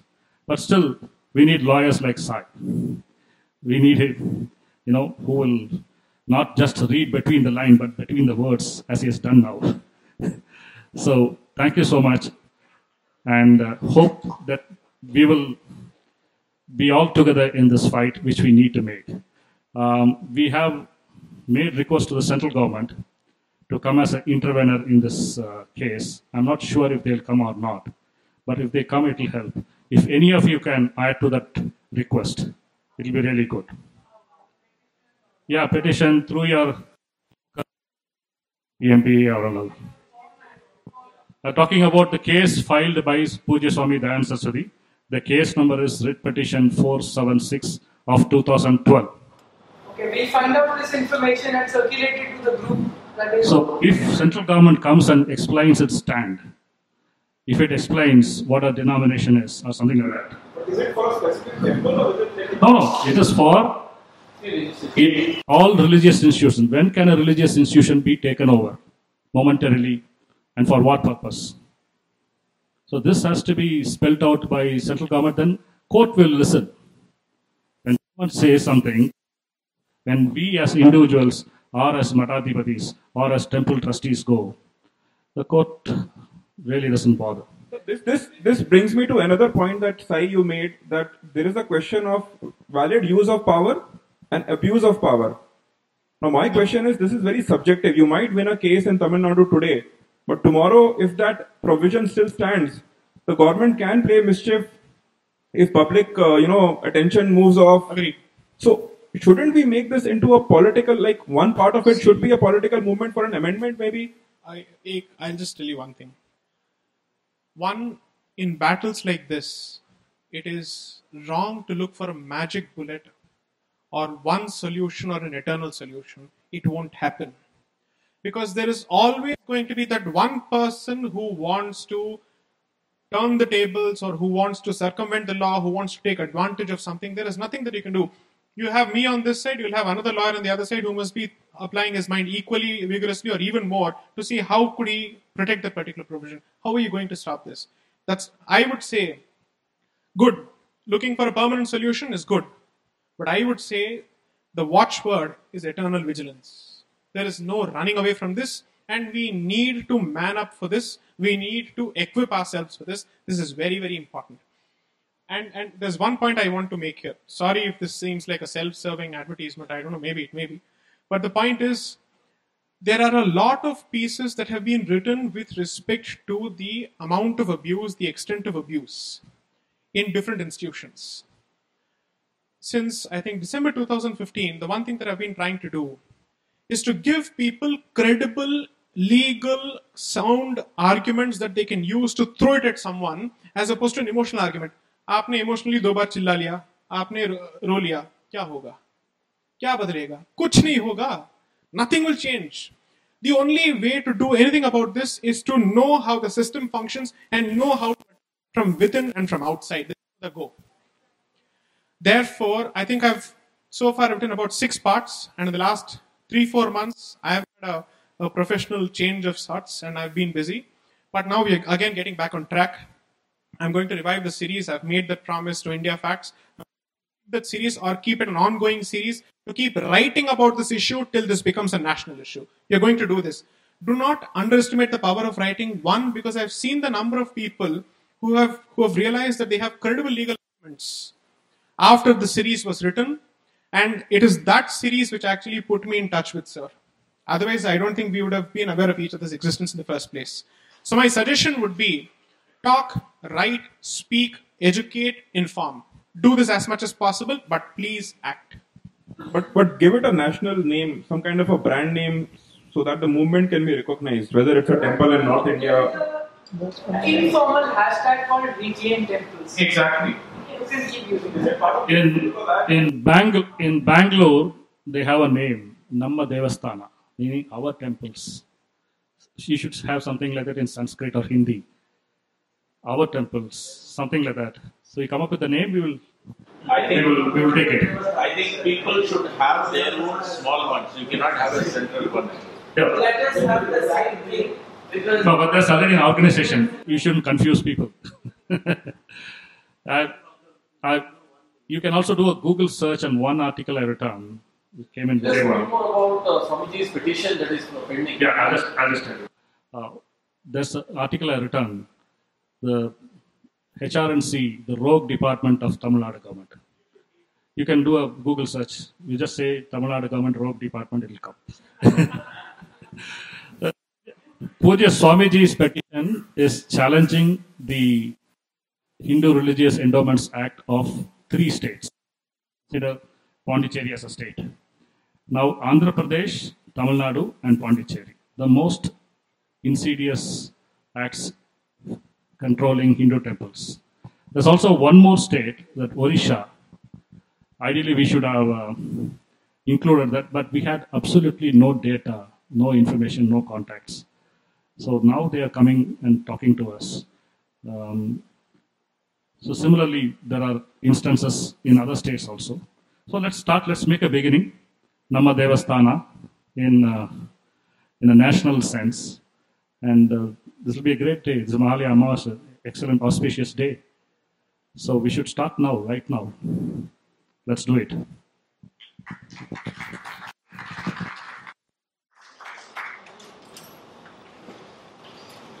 So, uh, such action points, uh, Sai, um, you know, I'll circle back with you. You can give us uh, either a letter that needs to be written to the central government. Right. I don't know who to send it to, the culture minister or somebody who needs to be Unfortunately, this yes, yes, yes, yes. Oh, he is here. He should come. So in fact, I have a lawyer practicing in the Supreme He's a colleague. in fact, I used to uh, draft bills for the private members, for the MPs. I have to interrupt him. He is working on the Sabarimala matter. Well, I Maybe shortly Okay. Uh, in fact, I am uh, a colleague of uh, Sai. I am an advocate on record. Okay, I file cases. Okay, he might be knowing the definition and all. Well, uh, my primary job was to file cases in the Supreme Court. Apart from that, I used to uh, uh, draft bills for the member of parliaments. So my suggestion, okay, after hearing this talk, is I can, from my side, I can draft a bill, okay, that can be, you know, uh, you know, submitted before the Lok Sabha, because I have so much contact, and I will, you know, initiate through an MP that I will draft a bill. Yes, private members bill, okay, because I've been drafted so many bills, and this is a very good idea. I never thought of. Okay, so uh, see, probably uh, you might be knowing if you take the history of private members bill, a very handful of bill has been you know uh, introduced. I mean passed. Okay, but nevertheless, I would say that probably will you know make an initiative and will draft it. it Social media will give it enough. That's, that's, Yes. that's my problem here is to remedy the act. I mean, we don't want the act anymore. So, what would be the probable condition of this? See. Positive law that we are seeing, right? Yes. We're seeing a law. Yes, that's what. Because see, I, I agree with the campaign part. I totally agree with the awareness part. I totally agree with everything that people you know come with. But ultimately, legalizing this particular talk, materializing what the concept that he has got, and everyone who are know, supporting this. So I think from my side, I promise you, this is wonderful thing that you know I can also research, and I think some people were there who are you know well versed with that. Even my learned friend will be helping me out, so I will be you know doing something on it. Right. No, no, it's a, no, no, no. This is this will not be a state subject. See, I'll tell you, we can do it on a larger scale because Hinduism and you know other things are all applicable in a constitutionally. I think we can go for a central act. this bill will be reduced, it has got a central thing, not a, a state one. Yes, yes. See, we, we have a group called Central Reclaim Channel. Okay. What it was, it was suggested you have a white paper first because I, I this was the second step in that that was talked about. We said we will start a white paper, understand the stakeholders. Because okay, I, I understand. I've been I've been going to temples trying to do this for the last so many years. But the money there is so much, it's very difficult to get them. I'm talking about the economics. Okay. So all I'm trying to say is understand the stakeholders, get a white paper, find out how many people are uh, involved in that. Then the next step will be this, because this was suggested in Reclaim Temple, and some people agreed. There is one somewhere in Google folder we have a, a, a draft white paper. So probably something like that. Well, anyways, we'll, we'll work on it. Sai. Okay, thank you. More information. Uh, there, there's actually, uh, I have a friend, he's an RTI activist from Odisha. So I would like to get you in touch so that uh, the same issue could be taken up in Odisha as well. Because, um, I mean, he, he has, um, uh, Indian Express has covered his news also, and he's actually a fifth year student. We'd So it would be interesting to engage him for uh, the Odisha issue as well. Sure.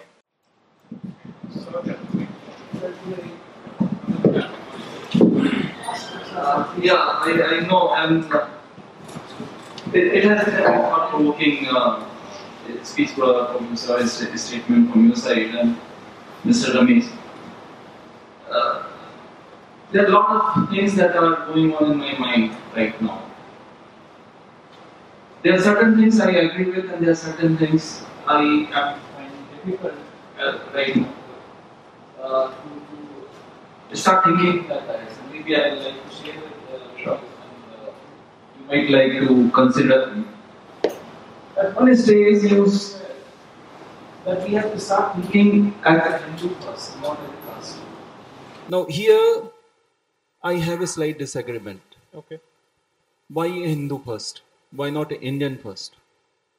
Because the moment you start thinking as a Hindu, you, um, I we will break our country, I feel. We have to think as Indian first and then as a Hindu. Okay. No, still, when we make statements, uh, we have to be careful about it. Second thing is, at one stage, you talked about Red Bindi gang chasing us, Sabarimala, I don't, uh, I didn't get your name. You are fighting for that case. I feel that gender equality is important. Maybe something is part of our culture, but we don't need to agree that everything is that, that is part of our culture is good. We, if we disagree, then we must be able to question that. I have to answer to this question. Yeah. Yes, please. I have, I have, questions. I have one or two more points. Please, please, yes.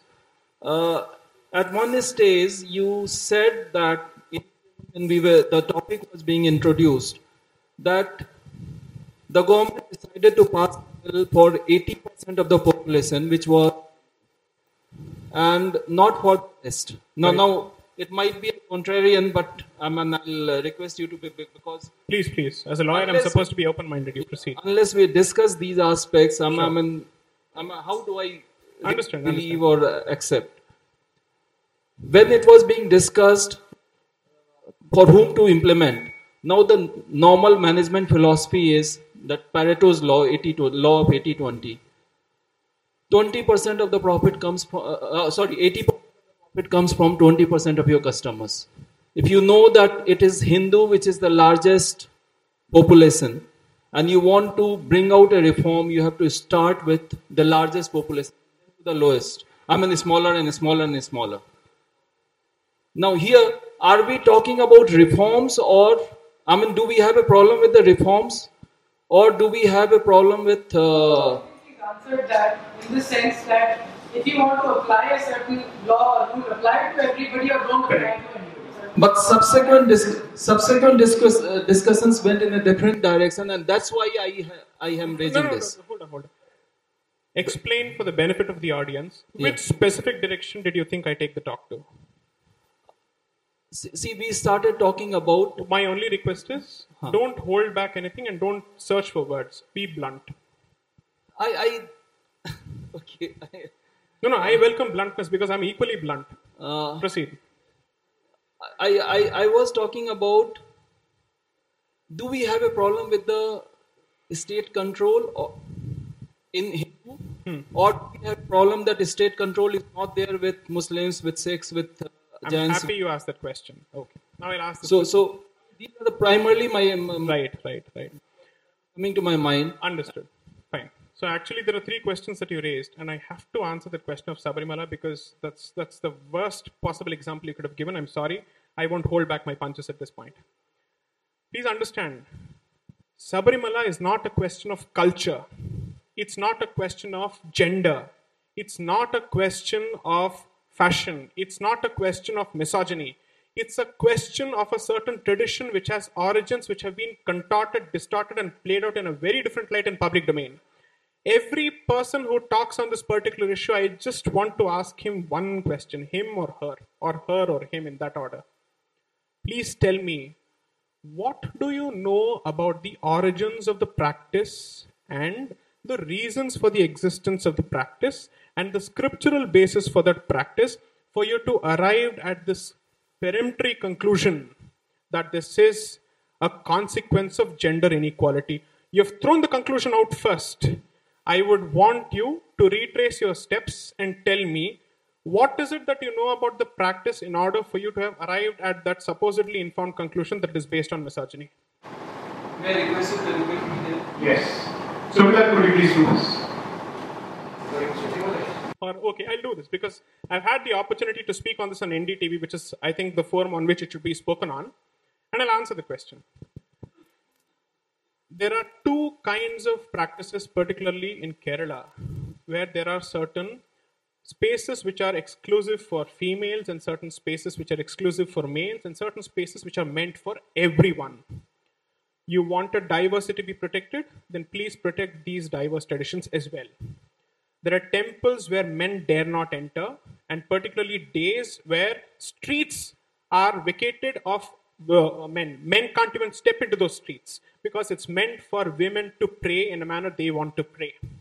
There are deities which specifically are meant only for females. This is one thing. Two, we have to understand that if you want to have this discussion, this discussion cannot start unless and until we take a look at the basis, which is the tradition. And what is the tradition?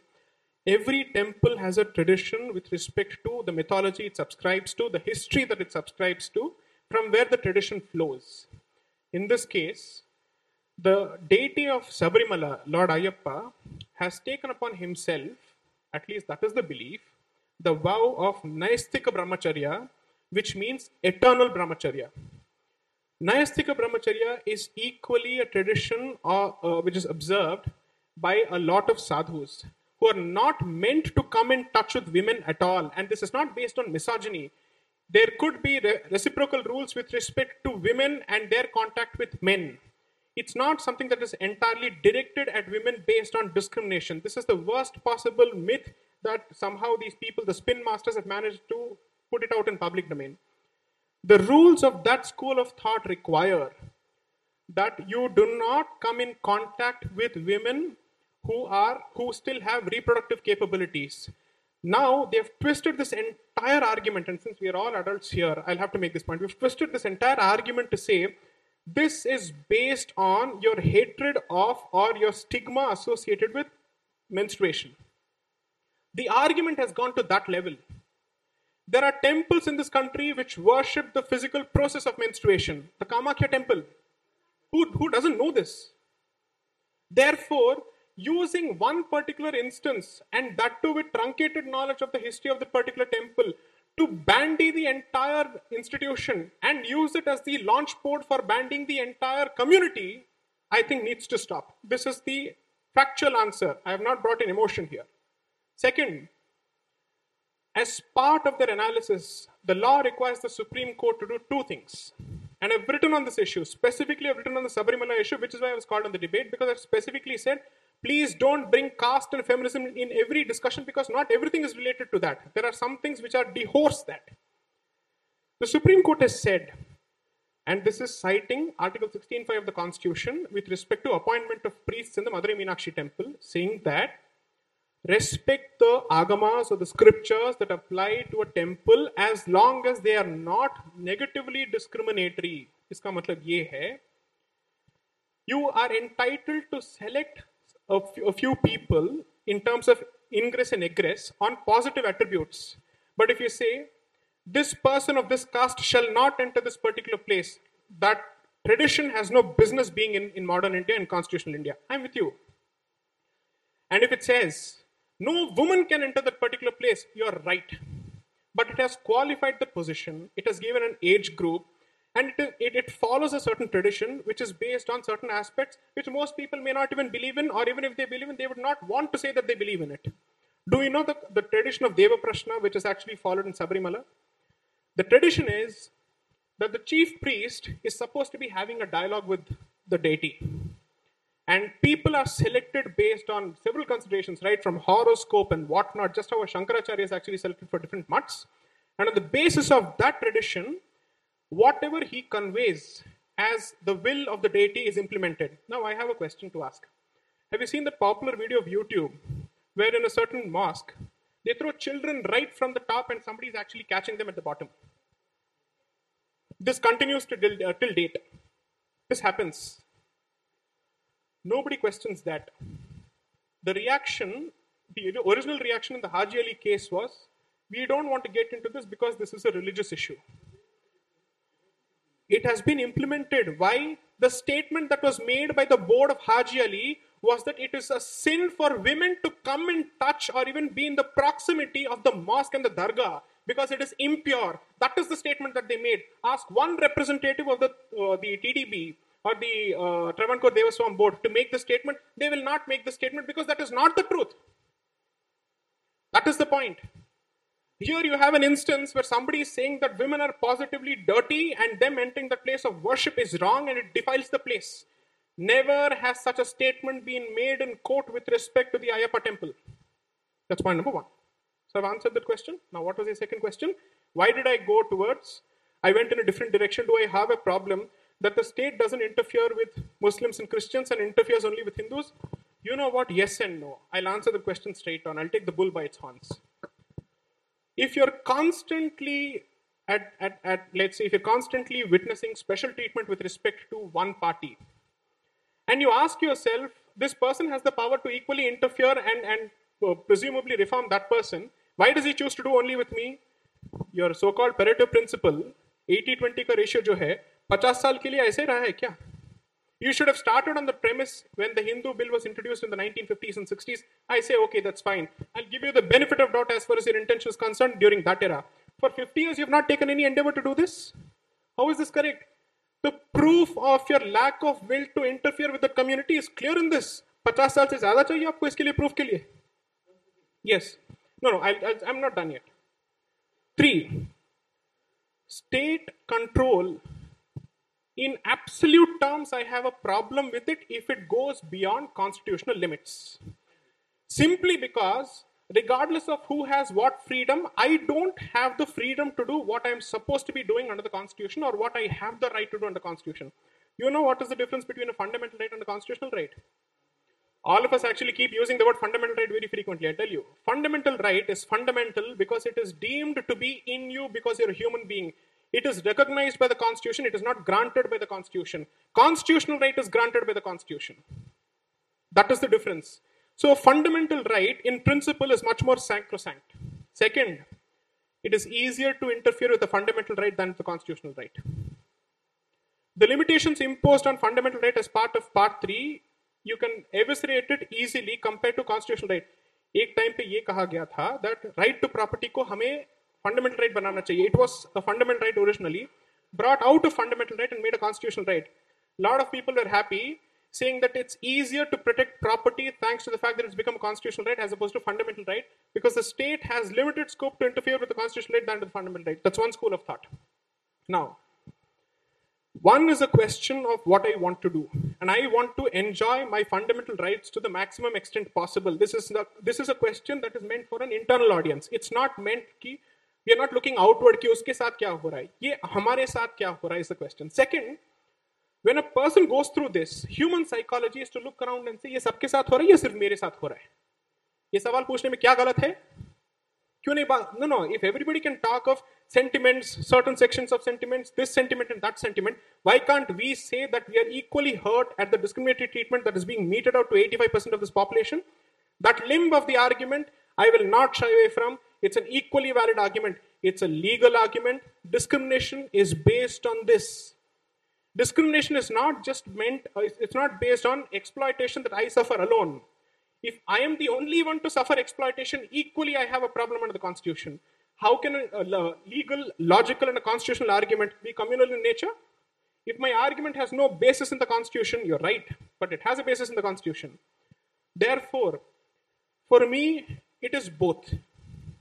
My freedom in absolute terms and my freedom in relative terms, both. I have a question. Sir, please. He is the fount of wisdom as far as this matter is concerned.